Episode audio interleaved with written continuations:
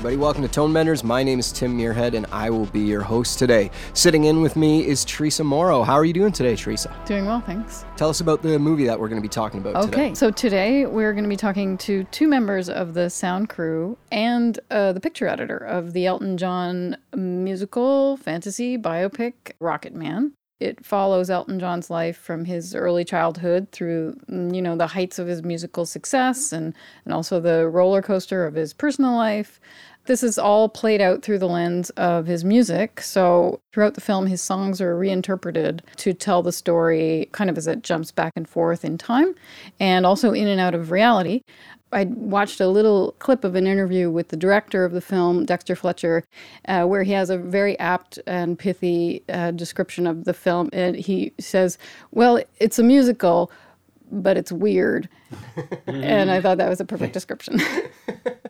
So, we're lucky enough to have with us today Andy Patterson, who's the music editor on Rocketman. He's also tackled the music cut on Britain's Got Talent, X Factor, and The Crown. Thanks for joining us today, Andy. Do you hear Elton John constantly in your thoughts after working on Rocketman?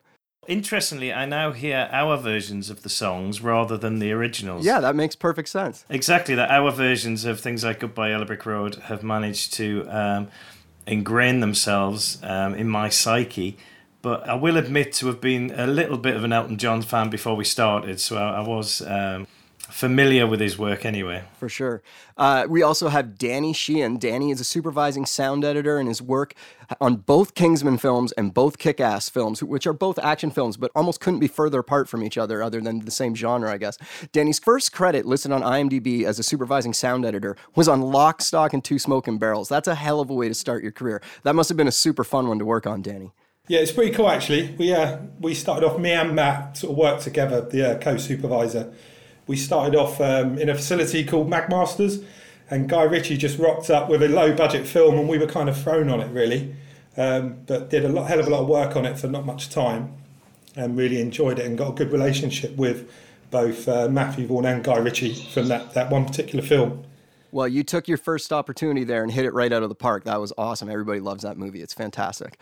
And finally, joining us today is Chris Dickens, who is a picture editor on Rocketman and has an amazing CV, including some of my favorites Shaun of the Dead, Hot Fuzz, Slumdog Millionaire, uh, Submarine, which is, a, at least on this side of the ocean, a not as much seen film, but I love that movie. Les Miserables, Mary Queen of Scots. Uh, Chris, is it true that you actually worked as a sound editor earlier in your career? Yeah, well, very early when I when I left film school, that's what I wanted to be, what I, what I wanted to do. I very quickly realised that the editors and directors sort of bossed you around and used to chuck out all the sound effects that I'd spent weeks weeks sort of um, you know preparing. So I thought, well, the best thing is actually to be an editor and chuck out somebody else's. yeah, literally call the shots. but no, not quite. That's a bit negative. But no, that that was a. Re- I did I did that for a little bit, but it, it wasn't really for me. Actually, I thought film editing would be some something a little bit more interesting for me. But it proves that you've got uh, an ear for sound because your uh, resume has a lot of sound-based pictures on it. Les Miserables, obviously Rocketman, uh, Berberian Sound Studio. Yeah, I mean, I love it. I mean, I've always been interested in it, and it was the thing that first got me into into film filmmaking in many ways. You know, was the sound and stuff like that. So I'm I'm, always looking for ways of you know doing something creative and interesting on what, whatever it is that you know I'm working on.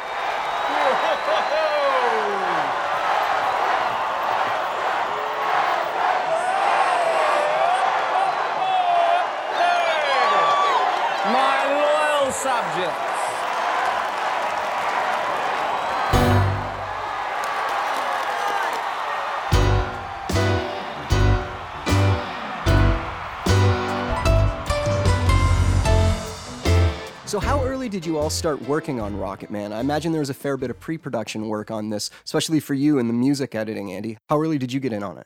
If we consider um, the point of release being sort of May 2019, I started back in June 2018, um, ahead of the shoot, working on uh, some of the sessions, the pre record sessions, and some of the previs basically, uh, the first thing I did to was was I went through the script and we had Giles Martin as music producer, and I knew he had a good handle on the songs, the main songs that we had. But in addition to that, there were a lot of little incidental bits of music. So all these bits of additional music needed to be prepared in advance so we could um, shoot to have them play back on set and somebody um, play to them. So I was um, involved in choosing a few of those and helping to prep them. As for the uh, work on set itself, I was um, the playback engineer um, as well as the music editor on set. So um, I, I, every morning I turned up at the location, managed to get my flight case off the truck and set it up, find power. Um, find somewhere to put my speakers that somebody wouldn't unplug them, which happened more than once, and um, and then sit and be shouted at in my ear um, uh, by the um, first assistant director. We worked up a system whereby the, the first AD and the script supervisors had the lyric sheets for the songs with bar numbers um, attached to them, which corresponded to my bar numbers in Pro Tools. So he could call me on the radio and say, Can we play back from bar 15? which then the script supervisor would note down that take number and the fact it was from bar 15 and then deliver lyric sheets to uh, the editorial department later on. It's pretty unusual for you to be on the film that early, isn't it? For a music editor to be, you were on, you know, you were on the same floor as us, same, you know, next door to the, uh, you know, the picture editing department. I found it quite useful. Every time we needed help, from you. You were close by. Exactly, yeah. And to sort of aid that transition, I was delivering every time we did a playback on set. I would deliver a, a, a WAV file with um, a time code start time in the in the file name, and that time code corresponded to some digislates that we used on set. The time code on which was generated by my Pro Tools rig as well, uh, which we did via a wireless link. So I press play on Pro Tools, the time code would start running, um, on the digislates. And when we got to the end of the take, they put an end board on with the digislate, which meant that Chris and the rest of the editorial team could um, line up exactly, in theory, my uh, the files I'd sent over with that day's action. And when you're playing back on set, did you find that the tracks as you had them set was what you ended up with, or were you doing any editing on the fly? There were some where we added where we took bars out. Uh, Saturday Night's Alright for Fighting we I got there and Giles and his team had given me this session with some stems in, which had this very free flowing jazzy style solo piano at the start, and had a, like a very slow vocal over the top. And then Dexter said, "No, no, no, that's not what I want. We, it's got to be. It's got to slam in straight hard. We've got to have the piano going straight away at 100 miles an hour, and the the boys got to be singing along." At which point I realised that wasn't quite what we had in the stems. I managed to chop a bit out from further in the track and move that back for the piano. I managed to find a glissando online somewhere on YouTube because he wanted a massive gliss at the top. And then I sat and sang into a microphone the first verse of Saturday Night's Alright for Fighting. So everybody listened to me singing a very because it was supposed to be a um, young Reggie again singing it, so it was me singing a falsetto version of Saturday Night's Alright for Fighting that progressed on the previs, and then when we got to the actual shoot, they decided the the dance section was a bit long, so we took eight bars out of that. Mainly, the structure stayed the same for the shoot. It was just when they got to Chris's hands. Yeah, we tended to like when you shot it. We've often found that there wasn't enough space to put some of the you know maybe add a few bars of music and things like that just to just to fit it all in so that was, you know, that early on, that was what the majority of the work that we did with the music, and obviously later on it got very complex. The one thing about the film, in credit to all of you collaborating, is that there's not a lot of standing around and singing. Like there really is very few moments where it's just straight performance. It's constant storytelling. Like each, and I think that's part of the fact that the film slips in and out of reality is it's you're able to just pack so much story and and like little moments into like every line of each song. So it's constantly the story is constantly being told as they're singing the songs. It's really so much happening yeah, I mean, that was what I loved about the script and about this particular way of doing a musical. Is It is a classic musical in many ways, but it actually, as Dexter said, is a little weird. But the songs do illustrate his life, and that, therefore we had to take a lot of artistic license with the songs, both when they're used, i.e., they're not used at that, you know, they weren't always written at that particular time of his life. You know, that maybe we took songs from later in Elton's career and used them when he was younger. For instance, um, "I Want Love," which is a song he wrote, they wrote much later. But basically, the, that meant that we had a lot of license, like with the with the soundtrack as well, with the music, to actually change it and, and evolve it during during the edit. Um, you know, and that and that was a very interesting thing and, and kind of different thing about the process on this is that as the edit evolved, so did the music. It, it never stayed the same as the, the, music that you played on set and all that, you know, that kind of thing. So you mentioned earlier, Chris, that Andy was in the room next door while you were cutting the picture. How early in the process did uh, Danny get involved? Not that early, but you got involved fairly much earlier than I would normally expect. Like during the director's cut, the whole sort of feel of the film was very dependent on the on the soundtrack. That is, you know, not just the score and the music that we were using, but also the way that we used sound on the film. So we tried to get you involved as soon as possible, Danny. Once we sort of read the script, we had a meeting with Dexter, probably a little bit before everything started. We'd worked with Dexter on Eddie the Eagle just before, so we had a bit of a working relationship with him anyway. But after speaking to him, his main concern for us was the transitions from the kind of live on set singing across to what Giles was good, you know, sort of working on in his kind of pre and through and post kind of recording. So coming away from that meeting, one of the conversations I wanted to have early was because we were going to be crossing all departments on this. Like I think each person's discipline was all combined throughout the whole whole process, including Chris's much later on even just sliding shots for sync for us, you know. So even on that starting point, it was it was really important to kind of set up a few conversations. So for me, I got involved with Andy quite early, and John Hayes, who's like the sound recordist that also works on the Kingsman franchises. We had a discussion about how we were going to try to attack those kind of live songs to try to get as best out of it as we could. I know some of them were done to playback, Andy, but for the ones where he was singing live, it was kind of just trying to get complete control of the set, get things recorded in a certain way. When they done um, their kind of pre pre records with Giles, it was kind of getting my technique set up so that we could kind of treat part of that recording a bit like sort of ADR sessions that we do for films. Like with musicals, generally, you tend to come from this kind of nasty production sound or a live kind of you know, dirtier, gritty sounding track into these marvelously recorded, close proximity sort of uh, songs. So it felt like we needed to work on that and have early conversations on that to try to minimise that when we got later into the mix. So that was my early involvement. And then obviously Andy was our man on the ground, so we kind of kept communicating throughout. And then as, as we got into post production, that's when I then met Chris and um, obviously went from there. I remember um, there was a day Matt came down to the set, record the um, some crowd, if I remember. Cause we had these 200 extras for a scene that didn't actually make the uh, film in the end. It was for an ending that um, we didn't use. We realised we had all these uh, these supporting artists. Why not come down and record them chanting Rocket Man and doing a few chants? So uh, Matt came down to do some crowd stuff, which I think really helped as well. Yeah, because the Rocket Man sequence basically it was like everything was shot mute, so we had to when he comes out onto the Dodger Stadium and eighty thousand people are kind of singing back the chorus. Um, we had no audio at all, so we kind of did a lot of these wild tracks on set that Andy's talking about. We also had some crowd sessions um, and then just a little bit of clever work within Pro Tools and what we can do now enabled us to get the scale um, for that when, when, when he comes out and sings to that crowd. That was shot in a studio, and I'm not even sure there were any crowd either. There weren't any people. No, there weren't. At all. It was green screen. I actually did get in contact with Elton's team when he was touring because during that time of post production, I think he was finishing off the last couple of things around America.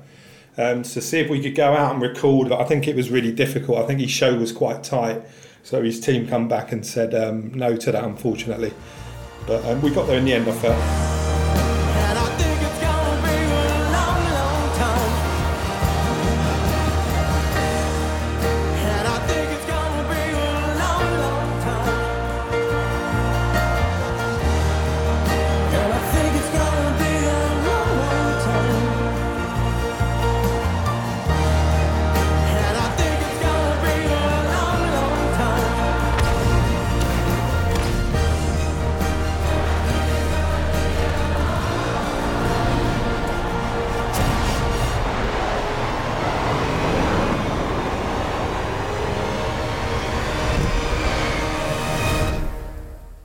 Now that we've talked about the actual song Rocket Man within the film Rocketman, the song starts underwater. And by the time we get to the end of the song, he's on stage, and uh, as you mentioned, on a stage in front of 80,000 people. These transitions were not easy, and I'm wondering how you guys tackled that kind of thing. It's interesting because throughout the film, some songs kind of play really natural. So we start on a bit like um, your song. We start with Taron sort of singing at the piano, and then throughout mm-hmm. that scene, we slowly come across to sort of pre-records that have been done and possibly post-records, Andy. But those kind of transitions needed to be fluid as possible because it was sort of more reality at that moment. But for things like Rocket Man, because he is underwater, he's singing underwater, and we kind of come across and he comes out to the stadium. It felt like we were getting more into sort of fantasy world there. So the stuff Giles did was quite quirky as well sounding, and it just sort of helped those kind of moments. It was more just going for it, you know, for those songs. Um, kind of, you know, all of the sort of reality stuff went out the window. It was more just about that song being powerful. And then when he comes out into the Jet Stadium, giving that as much emotion from the crowd singing along. So, yeah, it's interesting. Different songs, we kind of use different tactics, really. Of course, that one, Rocket Man's a kind of key bit of the film, isn't it? Where he's kind of he's overdosed on pills and and stuff. So he's in a sort of slightly out of body state anyway when he's underwater. So what, and, and also when he's fished out, what the soundtrack of the film sort of reflects that. It's a fantasy, but it's also like it's sort of his point of view, Elton's point of view, and he sort of sees himself as a boy underwater. So the whole, yeah. I say, the whole thing is kind of is is surreal, and therefore there's loads of opportunities with the soundtrack.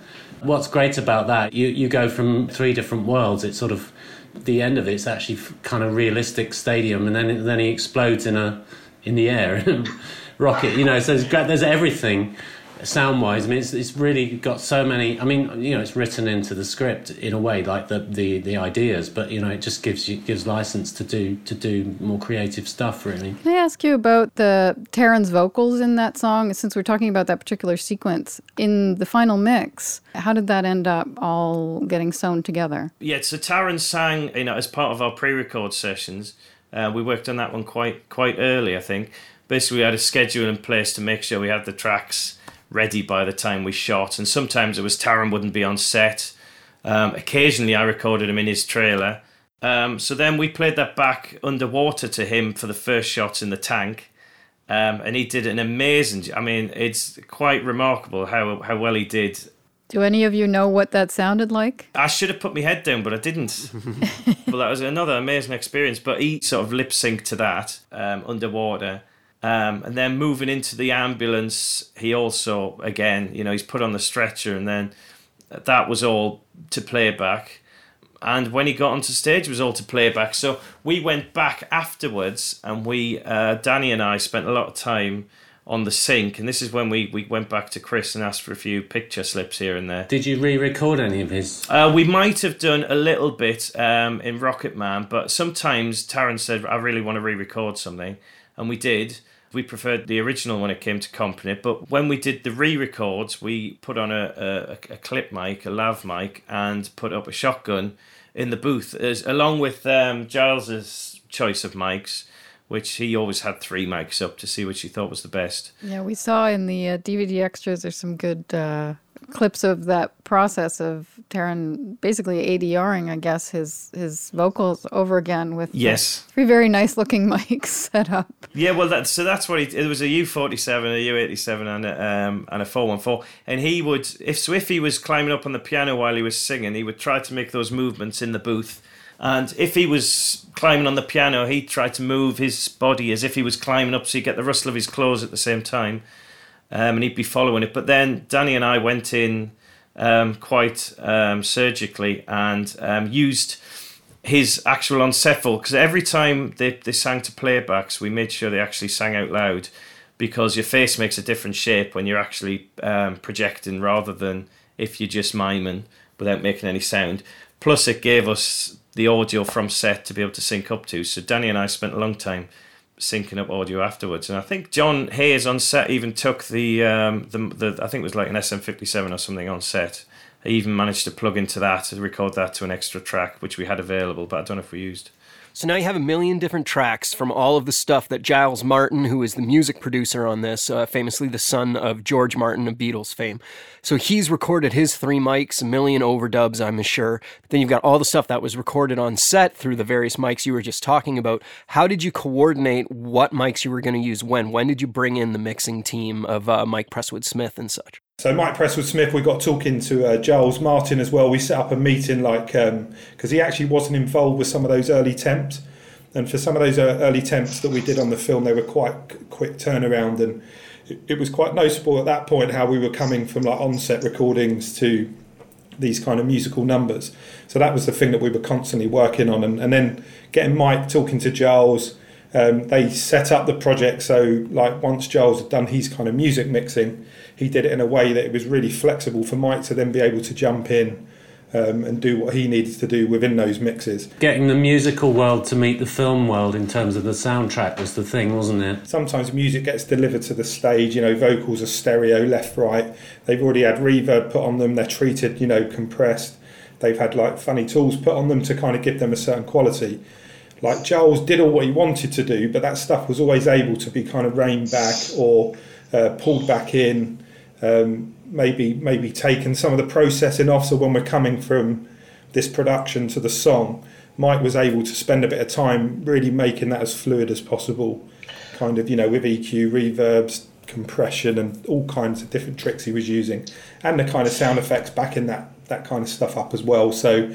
Although we were going into the musical numbers, we were still trying to keep the sound feeling really live and in those places so that it didn't feel that all that dropped out into these musical numbers. Yeah, it does change, but you you don't you, there's no moment. There's some like old fashioned musicals where you can almost hear the switch click. It's like bang, here we go into a musical, and you're like this voice hits you in the face, and you're like, what's going on there? That was what we were trying to avoid. It was like this slowly creep across, where you're kind of thinking, hang on, we still in this scene, or because I think as humans we do react to these things, and I think it's us trying to sort of make that as seamless as possible. That was the key for the ins and outs, definitely. The big note from Dexter was the transitions, and it took us a while to get into that. But I think all of these early conversations with Mike in technique, like Andy says, with you know in ADR we get the people to move, and I think in musicals they literally stand there and sing with Taron, you know, he was kind of being really physical during the recording sessions, which is quite unusual. You know, you have to be brave to do that, I think, because a lot of people like to keep it really clean, really steady. Because I guess you know for sort of you know CD releases and things like that afterwards. Um, but yeah, no, it was all really good. Everyone was on board. Andy was on board to push that stuff. Chris, when we come to the temps, he was heavily involved with the conversations with Mike and Giles. It was a really, really kind of team effort across the board, I think, which sort of brought it all together. I mean, the transitions were the big were the big thing, weren't they? And also, as because as we were obviously we were doing temp mixes whilst we were still editing, and of course that that helped us make decisions about the other stuff, not just the audio, the quality of how the actual sound of the singing was going in and out of you know from sync sound into the song, but it was also like whether should we use score as well in those little areas and we did quite a lot of that you know when rather than like the song starting we actually you know had a composer matt margeson who was writing stuff for the film and for instance the first piece in the film the bitch is back is you know the song way before the actual song starts we've got a little bit of score coming in and that sort of gets you into the world that sort of heightened world you know that sort of slightly fantastical sort of world and and we did that a lot and it, you know in, in rocket man like he actually he's wandering around the party and there's kind of music playing and we kind of processed that and made it you know as if it's being heard from Elton's point of view and he's drunk and stuff. So you, you kind of always were thinking about what what other things we could do to help those transitions in and out of the musical pieces. From a from a technical point of view um, to to achieve that on the dub we got our, our mixes through from Sam O'Kell who was um, doing the mixes with Giles up at Abbey Road um, he'd also send across his session file, his Pro Tools session file, and we ensured that we had an exact copy of his rig in a cutting room at Goldcrest um, for me to be able to work on. Because if we needed to change a stem or dig a bit out or work on sync, we didn't want to have to send it back to him to reprocess to come back because we were on quite a tight schedule. In addition to that, what we provided in the music tracklay on the music system was the vocal as well as um, Sam's mixed vocal stem, we also gave the vocal chain. So we also imported the vocal track from our mix into the music track lane, just left it there inactive until Mike decided, well, look, I think we need a bit more work on this one. I'll mute, I'll mute the mix stem, and we'll dig into the original vocal chain, which sometimes was the original vocal from on set, with some of the extra bits that we recorded uh, post or pre, you know. So that really gave Mike the, the freedom to be able to do that sort of thing. And he had to work really hard, Mike. It is a shame he's not involved because he would talk more about how he did a lot of this stuff. But um, yeah, he was a huge part of the process to get this working really well. In such a tight time. Mike's been on our podcast before. He's a great guy, and it would have been great to have him, but unfortunately, he had to drop out at the last minute. But something I'd like to dig in with you guys with, since we have Chris, a picture editor, which is a, a little bit uh, of a luxury for us on this podcast because we're normally only talking to the sound people.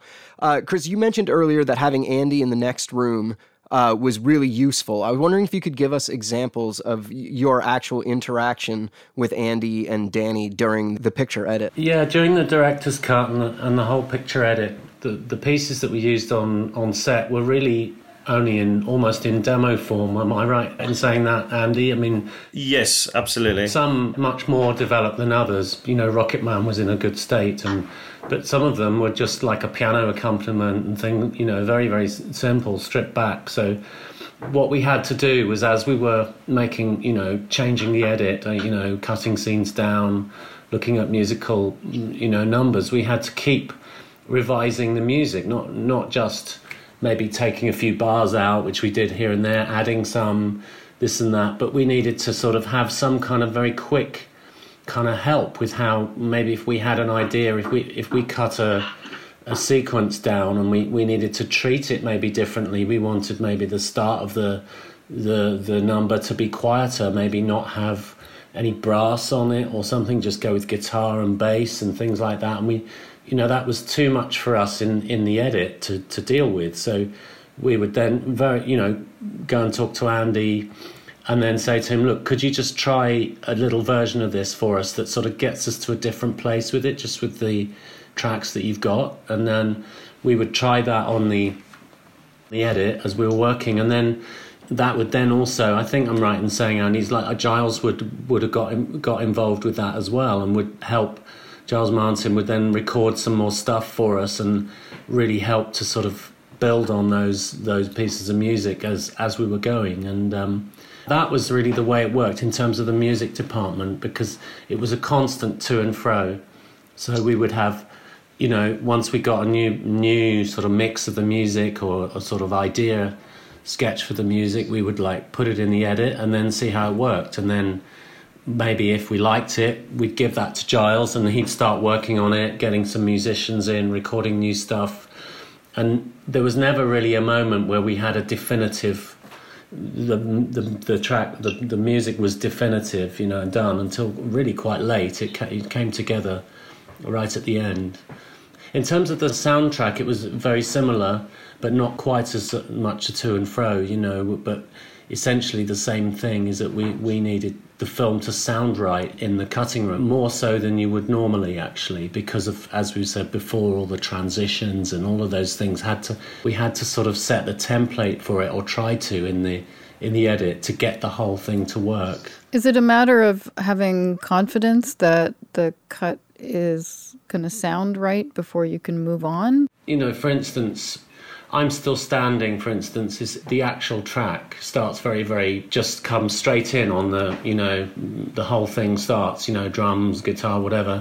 But our version of it's very different in that it's sung by Taron, sort of a cappella, I think, on set with maybe some piano and um, accompaniment on set, and we and we we had no music with it at all, essentially, when we when we were cutting so he sang a cappella and then he burst through the doors at the end and then it goes into the, the track full although albeit a re-recorded rearranged version of it. And of course that that area is where we needed to think about what we were going to accompany him with. It, it wasn't quite right with him just a cappella. So we started to try things you know. Um, we asked the composer matt to put to write some stuff to go under and then we wanted it to start quite gently because it came from a, a very sort of like reflective scene where he's in he's in rehab where he sort of meets all his you know his his sort of demons in rehab and so that was where you know we needed to experiment in order to get the film to balance and you know essentially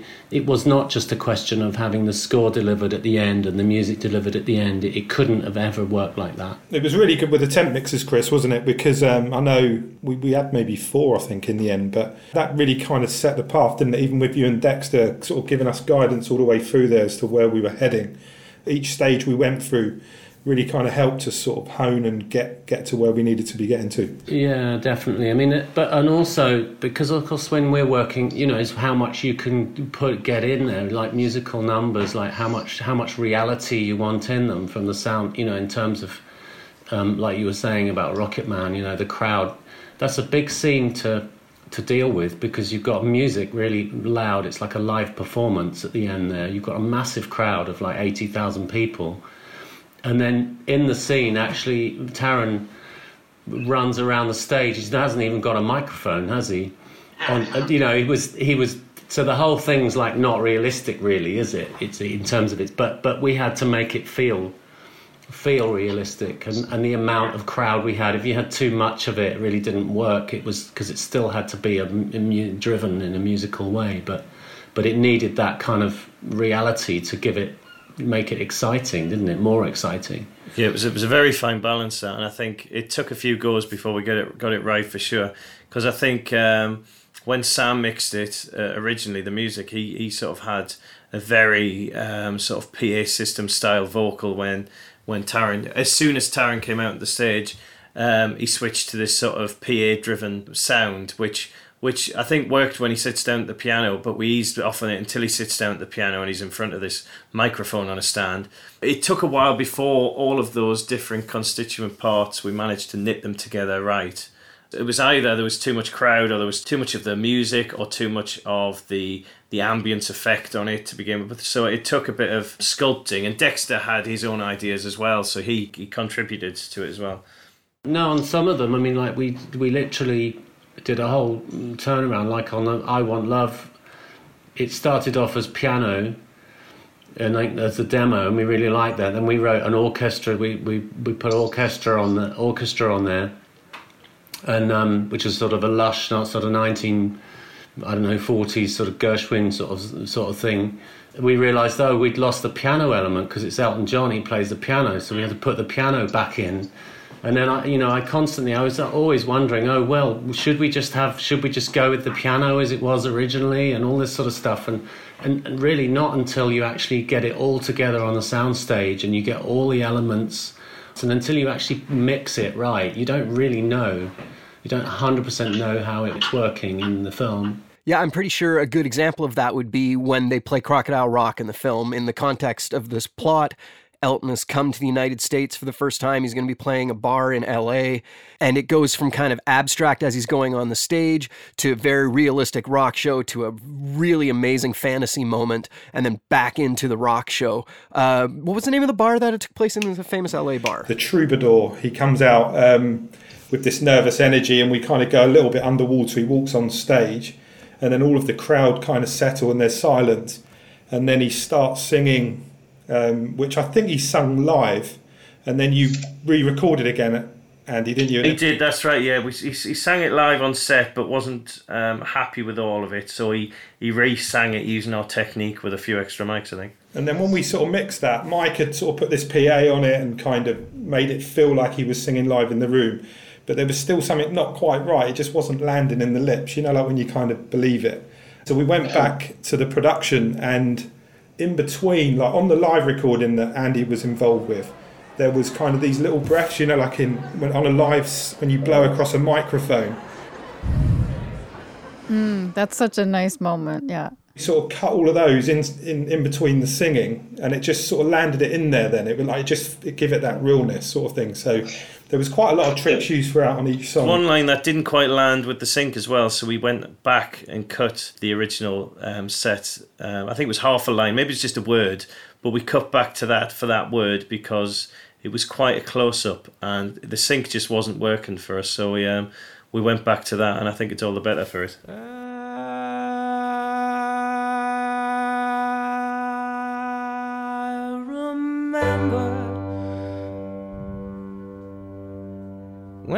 was young. Me and Susie had so much fun. Holding hands and skimming on stones. Had a new girl Chevy and a place of my own,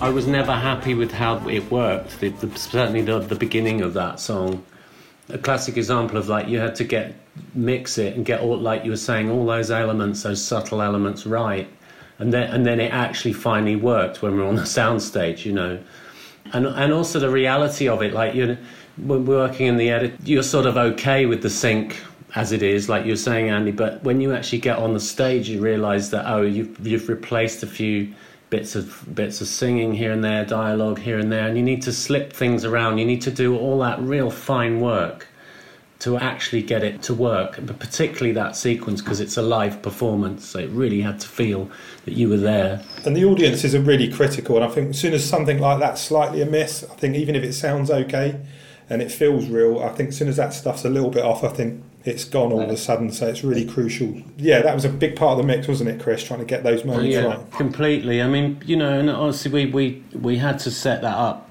quite early as well. Is the idea of that that that we were going to be in that kind of fantasy world visually, but also sound, you know, in, in on the soundtrack. And uh, once people are comfortable with that, that you're going to go different places and you're going to, you know, they, they'll they'll take they'll go with any anything almost. Then creatively, I mean, you know.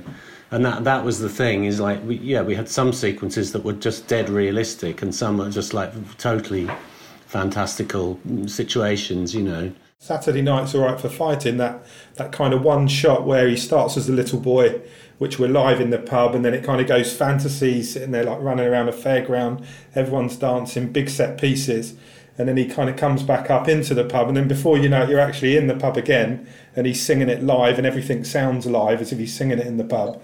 So those kind of journeys, yeah, it was great. Took ages to get there for Mike and Matt, the sound designer, as well. Um, but yeah, no, it's good fun.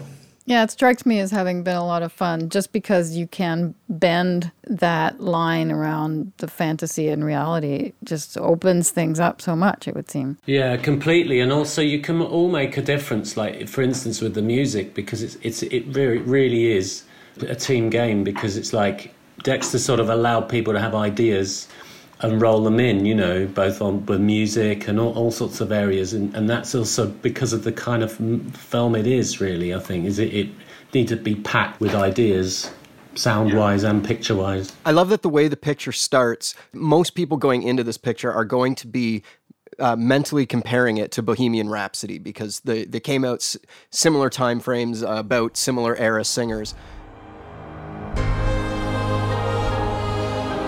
The way this film opens with uh, the ultra overblown hallway, Elton entering with the crazy outfit, the huge stomps of his feet as he goes down, then the door opens and shoo,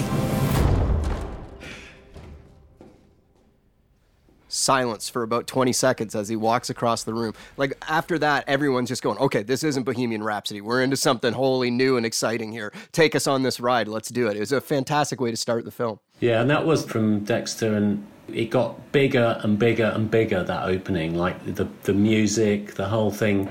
Because originally I thought, oh, it was going to be too much, but actually no, the, you really needed to build. Because also it's funny you know, when he opens the door and there's nothing there because you think he's going to come out on stage or something, and he's not. He's in a he's in a very you know humble room full of uh, other drug addicts. So that that was the point, you know, and the dynamics of the sound were really really key to that. And then, as you say, you have this massive score moment, which is the tune of "Goodbye Yellow Road," um, which builds that massive crescendo as he opens the doors, and then it's just still. So you, cr- you really crash into it which I think is great and really helps. Tim and I were watching that scene, and he's like, "What is this song?" And I'm like, "It's so familiar, but the the arrangement and the way, yeah, the way it was arranged was so different and cinematic to start with, and then it just kind of, and then I, you're like, oh, it's Yellow Brick Road, of course, yeah." It gets a few uses. I think we decided like we um, Matt uh, mocked it up with the sort of the choir boy sound. and that sort of took a, took on a life of a sort of a motive for Elton's um, addictions. I think. Yeah, we attached themes to every, you know, from El- it be- became necessary to take them from Elton's tracks. So there were themes. The themes "Goodbye Yellow Brick Road" became a theme, and then your song. Yeah, your song became the sort of the Bernie and Elton love, a brotherly love between them. And that, that also helped was also unified the soundtrack, used it like score, but also you were never really out of the this sort of musical world, the world of the kind of musical movie. I mean, rather than or that or that genre, and that was the, to keep those balls in the air. Basically, we didn't have it all the way through the film, but we needed to keep it there. That, those themes to sort of, you know, not just tell the story, but to remind you what world you're in. That's right. Matt, Matthew Margeson started off by writing some new themes for it, but then I think we reached a point where we suddenly realised, well, hang on, we've got all these amazing tunes which we're allowed to use because we've licensed them for the song part. So we can use any of the tunes we've already licensed, we can use um, as part of the deal. Um, why don't we try some of these tunes? That's that's how we started off with the um, Goodbye Yellow Brick Road. And um, when he did his um, the work on the arrangement of I Want Love, we started to use the stems that he produced for that to temp other parts of the movie, and use that sort of I Want Love yearning. Um, uh, you know, th- this just yearning for love, which is, is basically until, um, you know, that's the sort of message of it. He was always just looking for love. Well, it was really great to see a picture where all of the departments were clearly working together and working as a team. As you guys mentioned earlier, it, this, this movie couldn't have been made without uh, the interaction of everybody. So it, it was really inspiring to see, and I, I want to thank you all for taking the time to talk to us, explaining how you guys all interacted, because it's really inspiring. Yep, thank, Thank you. you. Thank you very much for uh, Pleasure. inviting us. Tonebenders is produced by Timothy Muirhead, Renee Coronado, and Teresa Morrow. Theme music is by Mark Straight. Send your emails to info at tonebenderspodcast.com. Follow us on Twitter via at the Tonebenders and join Tonebenders Podcast on Facebook. Support this podcast. You can use our links when you shop with Amazon or B&H, or leave us a tip. Just go to tonebenderspodcast.com and click the support button. Thanks for listening.